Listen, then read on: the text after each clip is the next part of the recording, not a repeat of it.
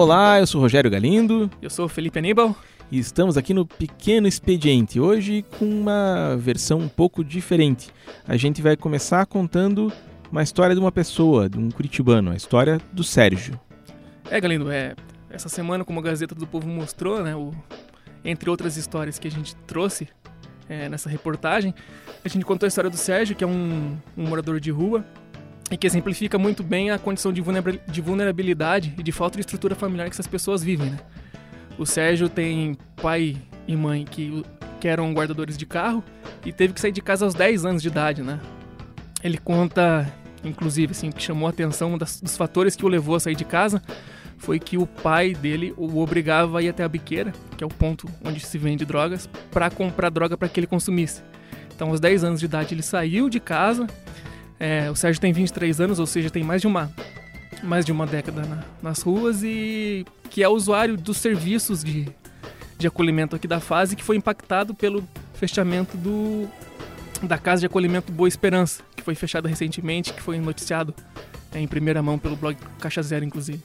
Um dia ele chegou lá, estava acostumado a poder dormir no abrigo e o abrigo não existia mais. Exatamente, estava de portas fechadas e ele se viu mais uma vez à deriva, né?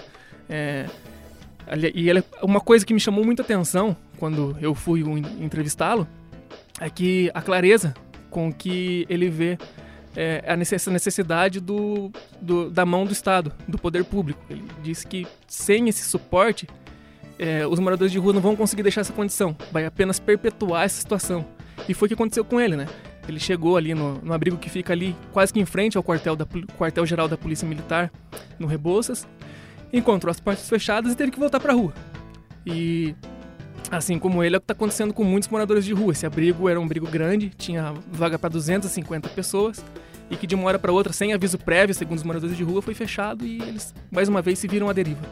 A gente está falando disso, você já deve ter percebido, porque a gente está falando hoje, aqui no programa, de moradores de rua. Um tema que tem muito a ver com a política aqui de Curitiba, principalmente de um ano para cá, quando o tema virou assunto de campanha eleitoral e na gestão do atual prefeito Rafael Greca virou um tema social de grande relevância para a discussão do que está acontecendo na cidade. Você que mora aqui em Curitiba sabe que na campanha do ano passado o prefeito causou furor quando viram um, vídeo dele na PUC, dele dizendo que tinha vomitado ao sentir o cheiro de uma pessoa que ele ajudou a levar para o carro, a levar para um abrigo. Lógico que, na verdade, ele no fim tinha uma boa intenção, ele estava tentando ajudar a pessoa, mas a declaração não caiu nem um pouco bem, e desde lá os moradores de rua se transformaram uma espécie de pedra no sapato da gestão do Rafael Greca. Ele teve que pedir desculpas naquela época, Dizem que ele ia ganhar a eleição no primeiro turno, acabou precisando ir para o segundo. E desde que ele assumiu, só dá problema na gestão dele de moradores de rua, inclusive tendo que trocar a presidente da fase aí com menos de um ano de mandato. O prefeito chegou na, na, no mandato já fechando um primeiro é, guarda-volumes, que era ali no Osório, né, Felipe? Inclusive, Isso. também afetando a vida de mais gente. Você conta nessa matéria a história também do Estevan, né? Sim, é impressionante como foi simbólica essa fala do, do então candidato Rafael Greca, né? E é uma fala da qual os moradores de rua, inclusive, não se esquecem. É, só contando a história do Estevam, então, que você mencionou, o Estevam é um outro morador de rua que a gente entrevistou para essa matéria. E ele morava na rua havia dois anos e conseguiu deixar a condição de rua justamente é, empregado pelo guarda-volumes, que foi aberto na gestão passada, em 2016, se não me engano. Como que funcionava esse guarda-volumes? Os moradores de rua que, que frequentam ali o centro, o entorno da Praça Osório, podiam deixar ali seus pertences pessoais para não ficar justamente é, em evidência e ou atrapalhando a circulação das pessoas e tal. Não, então, esses moradores de rua podiam deixar nesse guarda-volumes e pegar quando fosse conveniente. As próprias roupas ou então algum pertence que o cara é, tem. É, cobertor, né? colchão, esse tipo de coisa, documentos uhum. também, uhum. né? E e a, a gestão passada teve esse cuidado de colocar moradores de rua para trabalhar ali justamente primeiro. Eles sabem como, muito bem como lidar com o público, né?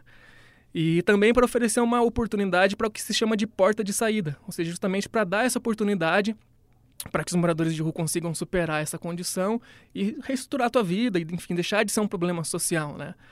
É, e esse guarda-volumes foi fechado logo na primeira semana, ou no primeiro na segunda semana da atual gestão, Dando o tom um pouco da política, né? Exatamente, dando o tom um pouco da política e, sim, no caso particular do Estevam, isso representou a, o retorno dele às ruas, né? Ele conta que ele conseguiu fazer uma reserva financeira, mas essa reserva, obviamente, que se esgotou, né? Ele dormia, conseguiu, começou a passar a dormir em alguns hotéis ali do centro, mas teve que voltar para as ruas. E além, Galindo, da, dessa questão do guarda, do, do guarda-volumes, teve uma questão logo no início da gestão que para mim foi muito significativa, que foi o quê? A transferência do Departamento de Política sobre Drogas da Secretaria de Saúde para a Secretaria de Defesa Social. Ou seja, é um recado muito claro da gestão de que vai é, tratar o problema não pelo viés da saúde pública, mas como um problema de segurança. E com todas as implicações aqui isso está vinculado, né? A gente vê é, pela tua matéria, inclusive, aliás, recomendo vivamente para quem está ouvindo aqui, é, ler a matéria que o Felipe Aníbal assinou, é, o nosso repórter favorito de direitos humanos, né? Falando aqui da, dos moradores de rua. E, e dá para notar realmente, uma, se você fizer uma linha do tempo ali, tem uma certa coerência nessas ações do prefeito Greca no sentido de tirar as pessoas da visibilidade que elas têm no centro. Os curitibanos reclamam muito, ou pelo menos vários curitibanos reclamam muito, de que tem muita gente em situação de rua na Rua 15, na Osório, na Tiradentes, nesses lugares onde as pessoas transitam diariamente enquanto estão indo para o trabalho, uma região ali que tá, dá muita visibilidade para essas pessoas. E que, por outro lado, é onde elas conseguem ganhar algum dinheiro e conseguem sobreviver.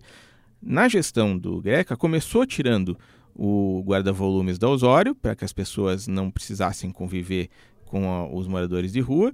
E agora, com um ano de mandato, chegamos aí no ponto de fechar um abrigo que era no centro, em frente ao quartel da polícia ali na Getúlio, e abrir no bairro Novo, a quilômetros de distância de onde essas pessoas conseguem ganhar o seu dinheiro. E na tua matéria você fala ali de um, um dos entrevistados dizendo como é que o morador de rua que não tem dinheiro para nada, quase que por definição, né? Vai pegar um ônibus a 4,25 para ir dormir no abrigo lá no bairro Novo e voltar no outro dia com mais 4,25 para poder ganhar algum dinheirinho no centro. É, é, é, totalmente surreal, né? É, Galindo, exatamente. É, a gente percebe, e a gente não, os próprios moradores de ruas fa fazem essa leitura. É impressionante como, ele tem, como eles têm essa clareza, sabe? De que a intenção do, do prefeito até de uma forma velada é justamente retirá-los do centro e encaminhá-los para jogá-los para a periferia, é, para longe da, da visão das, das pessoas. Mas na periferia também já isso vem causando um certo mal-estar, né? Sim, exatamente. É, a gente já tem notícias de que ali no entorno do, do, do abrigo do sítio cercado, né, que fica na regional do bairro Novo, que é onde o prefeito Rafael Greca abriu esse, esse novo abrigo, é, que já, já começa a haver essa, esses problemas sociais decorrentes da presença dos moradores de rua. Ou seja, a população de lá está se incomodando com, com a presença maciça de moradores de rua, sendo que não há um suporte do governo, não há serviços para atender essa população. E aí o que acontece? Eles ficam ali na, na rua sem, é, sem que haja um, um atendimento social e é óbvio, não precisa ser gênio. Basta somar um mais um para saber que vai dar um problema muito grande para aquela comunidade. Você só está transferindo o problema de lugar. De um lugar mais visível para um lugar menos visível, né? Exatamente. Ah. Inclusive, ah. o próprio Ministério Público, é, que foi um assunto que você tratou em primeira mão também no blog Caixa Zero, que expediu 21 recomendações do Ministério Público e a Defensoria é, para a Prefeitura, por intermédio da FAS, para que sejam cumpridos nessa área de assistência social voltada para moradores de rua. Foi o gancho da tua reportagem, né? Dizendo justamente que agora o Ministério Público e a Defensoria estão querendo saber se a prefeitura está cumprindo isso, porque a gente está dando voltas e voltas aqui, mas a, a palavra que está no centro de tudo isso, que é o, o meio do, do, do, labirinto ali, é higienismo, né? Sempre a gente está é, discutindo, afinal de contas, se a prefeitura está tratando essas pessoas como pessoas ou se está tentando fazer uma limpeza na cidade para dar uma, uma, uma, sensação de conforto maior para os outros moradores, para os moradores que não estão na rua, né? É, e a, a, sensação que às vezes a gente na imprensa tem, que os moradores de rua têm e que essas autoridades têm, é que a prefeitura partiu para o higienismo social, né? Exatamente, Galindo. Isso está documentado, inclusive, né? Nessa, nesse documento oficial que foi elaborado pelo Ministério Público e pela Defensoria, que eu tive até o cuidado aqui de transcrever uns trechos que eu gostaria até de elencar, que são três das recomendações. Uma, uma delas é que a prefeitura se abstenha de praticar políticas de cunho higienista, violenta, racista ou com fim segregatório, que aparentemente é o que está acontecendo com esse esforço é, institucional de direcionar esses moradores de rua para os bairros. Né? É, um, uma outra recomendação é que não sejam efetuadas remoções compulsórias dos moradores de rua que, e que não sejam tomados seus pertences. A gente noticiou por diversas vezes, você no Caixa Zero chegou a abordar esse assunto, de ocasiões em que a Guarda Municipal abordou. Às vezes a Guarda Municipal sem a FAS, ou seja, só a segurança sem assistência social. Sim, né? porque o protocolo é que a Guarda Municipal acompanhe as abordagens sociais feitas pela FAS. Não que a Guarda Municipal tenha a prerrogativa de abordar os moradores de rua, a não ser que eles estejam cometendo um flagrante delito ou é, é, representando algum risco ao patrimônio público. É, e nesse, nesse, caso da recomendação e dessas, desses casos que a gente chegou a noticiar, não estava vendo nenhuma coisa nem outra. Né? Uhum. É, foi uma abordagem direta e que tem-se notícias de, que, de remoções compulsórias e de que foram retirados os pertences pessoais desses moradores de rua colchões, por exemplo, né, para que as pessoas não, não continuem dormindo ali, né? Sim, porque é, os moradores de rua acabam fazendo pequenos pontos, né? É, eles se reúnem em pequenos grupos e acabam dormindo sempre nos mesmos É, ali na Rua Barbosa, locais. por exemplo, né, você vê pessoas que têm até barracas às vezes, né? Sim, né? na Rua 15, se você passar na Rua 15 por volta de 11 da noite, você vai contar as dezenas, talvez centenas de moradores de rua, porque se aproveitam das marquises que existem Por enquanto, pontos. né? por enquanto. Mas ah, você ia dizer a, a diretriz número 3. Né? Isso, a diretriz número 3 é que o próprio Ministério Público e Defensoria não tem a dimensão exata da rede, do tamanho da rede que a prefeitura disponibiliza para atender essas pessoas. Não sabia quantos, quantas vagas existem disponíveis em abrigo, centros é, pop, centro, centros pop, qual, o que foi fechado, o que, o que a prefeitura manteve aberto e qual é o plano perspectiva, é, perspectiva para o futuro. Agora, por exemplo, a gente até noticiou né, com, a, com o fechamento do, do abrigo Boa Esperança, na Getúlio ali, que tinha 247 vagas, se não me engano, a, a prefeitura diz, o censo da prefeitura, que são 1.700 moradores de rua em Curitiba, que é bastante coisa, né? 0,1% da população, e são só 611 vagas, ou seja, para cada três moradores de rua, a gente tem uma vaga num abrigo. Lógico que não dá para todo mundo, ou seja, a prefeitura, de um jeito ou de outro, está deixando no mínimo 1.100 pessoas aí que vão continuar dormindo na rua, seja frio, seja calor, seja chuva, né? E um, um, ponto muito grave desse fechamento, Felipe, é que esse abrigo da, do Boa Esperança era o que a prefeitura chama, e que em toda a cidade tem praticamente, que é o abrigo de porta aberta, né? Ou seja, você não precisa ter um cadastro, você não precisa ter passado pelo centro pop, que é onde eles tomam banho, fazem esse tipo de, né, de higiene, etc. Assim, você, qualquer um chega lá à noite, está com frio, está com sono, não tem onde dormir, bate na porta, abre, entra. Não tem um, um tipo de, de, seleção de pré-requisito. É lógico que o ideal é que a pessoa tenha passado por um cadastro, para assistência social ter noção de quem é, etc. Mas agora a prefeitura diz que simplesmente não tem mais porta aberta, a não ser no inverno. Ou seja, se um, uma pessoa chegou na cidade agora, sei lá, saiu de um ônibus vindo de outra cidade e não tem onde dormir, não vai ter abrigo para colher. Exatamente, Galindo. Isso é, evidencia mais uma vez a mudança de política, né? E só para é, retomar um pouquinho, você falou que pelo menos mil moradores de rua devem é, ficar à deriva. É, isso é o mínimo do mínimo, porque esse censo é do ano passado, né? De, de 2016 e, e é muito contestado, né? Muito contestado, inclusive pelo Movimento Nacional dos Moradores de Rua, que tem uma representação estadual aqui em Curitiba, e que eles estimam que esse número seja de mais de 5 mil pessoas aqui só na capital. E qual é a avaliação que os próprios moradores de rua fazem? Sem esse aporte do, da prefeitura, sem esse cuidado do Estado, Estado eu digo com um E maiúsculo, né? Uhum. É, não vai se criar condições, condições para que essas pessoas saiam das ruas e esse número vai aumentar em função não só disso, também tipo, de outros fatores externos, né? Crise financeira e tudo. Mas as perspectivas não são muito boas, né?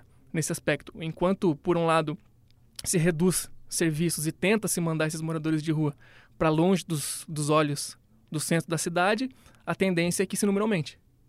Ou seja, é, a gente não está dizendo aqui que o caminho anterior, que estava sendo adotado na gestão anterior, era perfeito, nem nada disso, nem ninguém aqui está tá para defender ninguém. Não é disso que se trata, né? Antes que já acusem a gente aí de estar de tá escolhendo o lado. Não é isso. Mas se a gente tem um problema social grave, como é a questão dos moradores de rua. A gente está falando aí no mínimo de perto de 2 mil pessoas, no máximo aí pelo menos 5 mil. É muita gente, é uma cidade, né? Se você pensar em cidades do interior aí, né? O, o Felipe aqui, que é de Piraju, que é do interior aí. Piraju tem quantos habitantes, Felipe? Piraju tem 30 mil. 30 Reza mil, a lenda, já, né? É, então, mas agora já, já tá um pouquinho maior. Mas, mas assim, tem cidade aí no interior que tem, tem 2, 3 mil pessoas. Sim, é, é uma um- cidade. é uma cidadezinha, né? E a gente vê que esse problema tem que ser enfrentado e como um problema de assistência social. No momento ele nem está sendo enfrentado, está sendo simplesmente varrido para debaixo do tapete. E quando é enfrentado, ele é enfrentado de uma maneira errada, né? Enfrentado de uma maneira quase policialesca. A gente viu, por exemplo, um episódio que foi de certa maneira degradante, inclusive para a classe política, né? Que foi quando o governador Beto Richa estava fazendo um evento ali a é, inaugurar o tal do devolutômetro ali do lado da Secretaria da Fazenda, com o secretário Mauro Ricardo, na, na Vicente Machado, ali, né, onde fica o antigo BADEP, né? É, e que marca quanto dinheiro o governo já devolveu por meio daquele programa Nota Paraná, que é bem interessante e tal. O governador pode nem ter tido culpa, não estou dizendo aqui que foi tudo combinadinho entre eles, mas o fato é que o governador é aliado do prefeito e uns cinco minutinhos antes do governador descer lá do 17º andar do BADEP, o que aconteceu? A gente tem fotos disso, estão publicadas lá.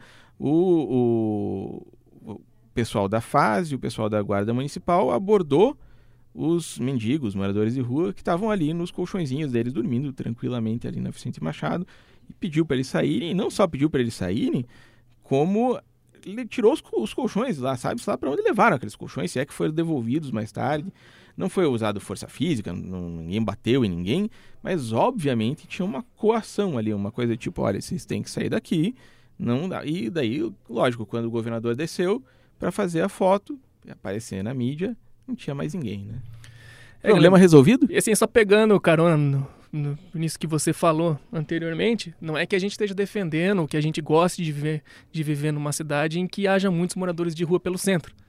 Pelo contrário, mas a gente precisa entender que isso é um fenômeno que decorre de outros, de outros aspectos, é um problema social.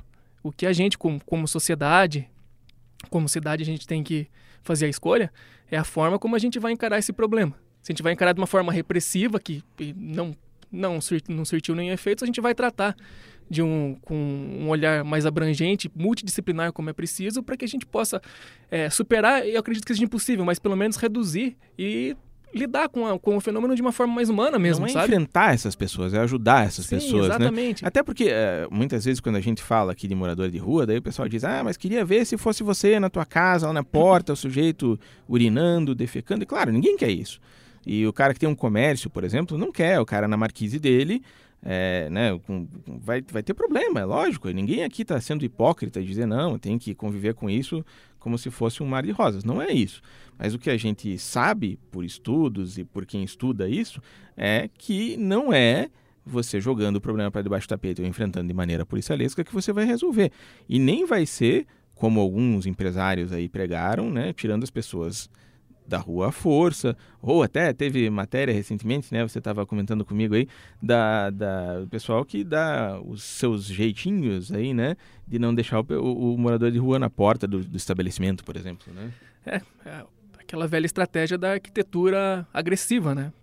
Tipo, o empresário que, que tem seu estabelecimento comercial ali sob uma marquise, que, onde há aglomeração de morador de rua, instala de repente é, algumas lanças ali, impede que, de, de alguma forma, impedir a permanência Floreira. moradores, floreiras, até caso de chuveiro, né? Aquele chuveirinho improvisado, que é um encanamento que eles colocam no alto e de tempos em tempos acionam esse Pinga dispositivo para pingar água, molhar o chão e com essa umidade acaba que os moradores de rua não optam por não permanecer nesse espaço, É, o né? Reinaldo Bessa eh, noticiou recentemente o caso de um professor Pardal do Batel, segundo ele, que fez exatamente isso, né? Joga água para não deixar as pessoas dormirem ali, né? E não, não, se, não se estabelecerem ali. Agora, do ponto de vista do empresário, do comerciante, você ainda consegue ver que o cara está numa situação que ele não tem a quem recorrer. Agora, o município, o estado, tem obrigação de achar uma solução para essa situação, né? Sim, é, é, né, até nessa, nessa reportagem recente que até está servindo de gancho para esse nosso bate-papo aqui, eu li alguns comentários dos internautas ali que diziam, ah, leva para tua casa. É, gostaria de viver numa sociedade em que não fosse preciso levar para resolver particularmente a situação, mas que o Estado desse condições de para minimizar o problema, pelo menos.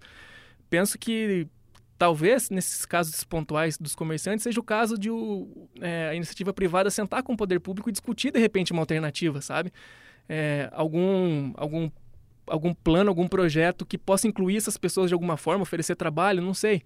Enfim, algo que precisa ser discutido para que a gente não fique só nessa nessa visão punitivista e excludente, mas que tente é, fazer com que essas pessoas sejam abraçadas pela sociedade, sabe? O prefeito Rafael Greca tem mais três anos aí de mandato para dizer como é que ele vai enfrentar essa situação, para deixar claro, afinal de contas, qual é a política dele e para dizer que as desculpas que ele pediu lá na campanha quando falou uma bobagem não eram simplesmente para ganhar a eleição e que ele estava de fato arrependido. O prefeito é um cristão, ele sabe que não basta você se arrepender, você tem que parar de cometer o mesmo pecado para merecer o perdão, né? Então o prefeito tem que deixar claro que no fim das contas ele não está querendo punir essas pessoas por estarem na rua, não está querendo esconder essas pessoas, isso não seria nada cristão, inclusive, não está querendo jogar o problema para debaixo do tapete e a gente vai sim cobrar daqui até o final do mandato que ele ajude essas pessoas a encontrarem uma saída, porque afinal de contas são todos curitibanos, são todos cidadãos como nós. Queria agradecer aqui a participação especialíssima do Felipe Aníbal, um dos melhores repórteres de direitos humanos que esse país tem. E a gente agradece você também por estar tá ouvindo. Vou fazer o um merchan aqui. Se você está ouvindo o nosso programinha no site da Gazeta do Povo, muito obrigado. Mas o que a gente gosta mesmo é que você vai lá no seu smartphone, procura no seu aplicativo, tem uma lupinha lá, você digita Pequeno Expediente, vai achar o nosso programa, assina ele lá. Aí você vai receber toda semana um aviso, uma notificação e automaticamente o programinha já vai estar tá baixado no seu celular enquanto você está lá limpando a casa, está indo na academia, está fazendo o que for.